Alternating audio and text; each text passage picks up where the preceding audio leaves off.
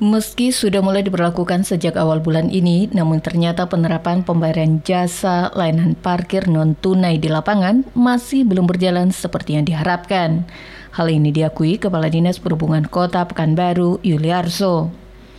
Menurut Yuliarso, banyak faktor yang menyebabkan pembayaran jasa layanan parkir non-tunai masih belum optimal di lapangan. Antara lain karena masyarakat masih belum terbiasa dengan transaksi digital. Selain juga juru parkir sendiri belum cekatan menggunakan alatnya atau masih ada yang gagap teknologi.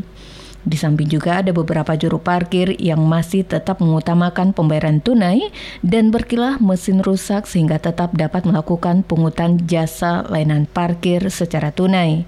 Karena tentu saja dikatakan Yuliarso, dengan mesin semua transaksi akan langsung masuk ke sistem dan tidak lagi dapat dikantongi oleh juru parkir. Sementara itu, untuk alat transaksi pembayaran jasa layanan parkir non-tunai sendiri, dipastikan Yuliarso telah tersedia, telah tersedia dan tidak ada masalah.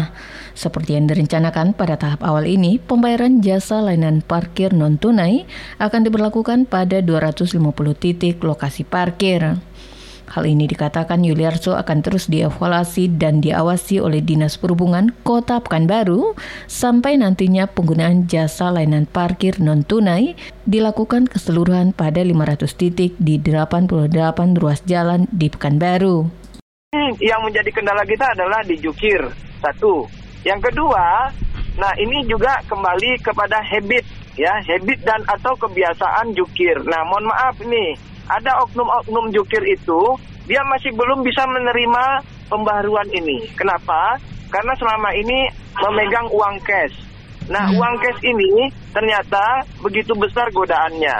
Hmm. Nah, kalau masuk uang itu ke dalam teknologi yang non tunai, maka ini tidak ada lagi di tangan.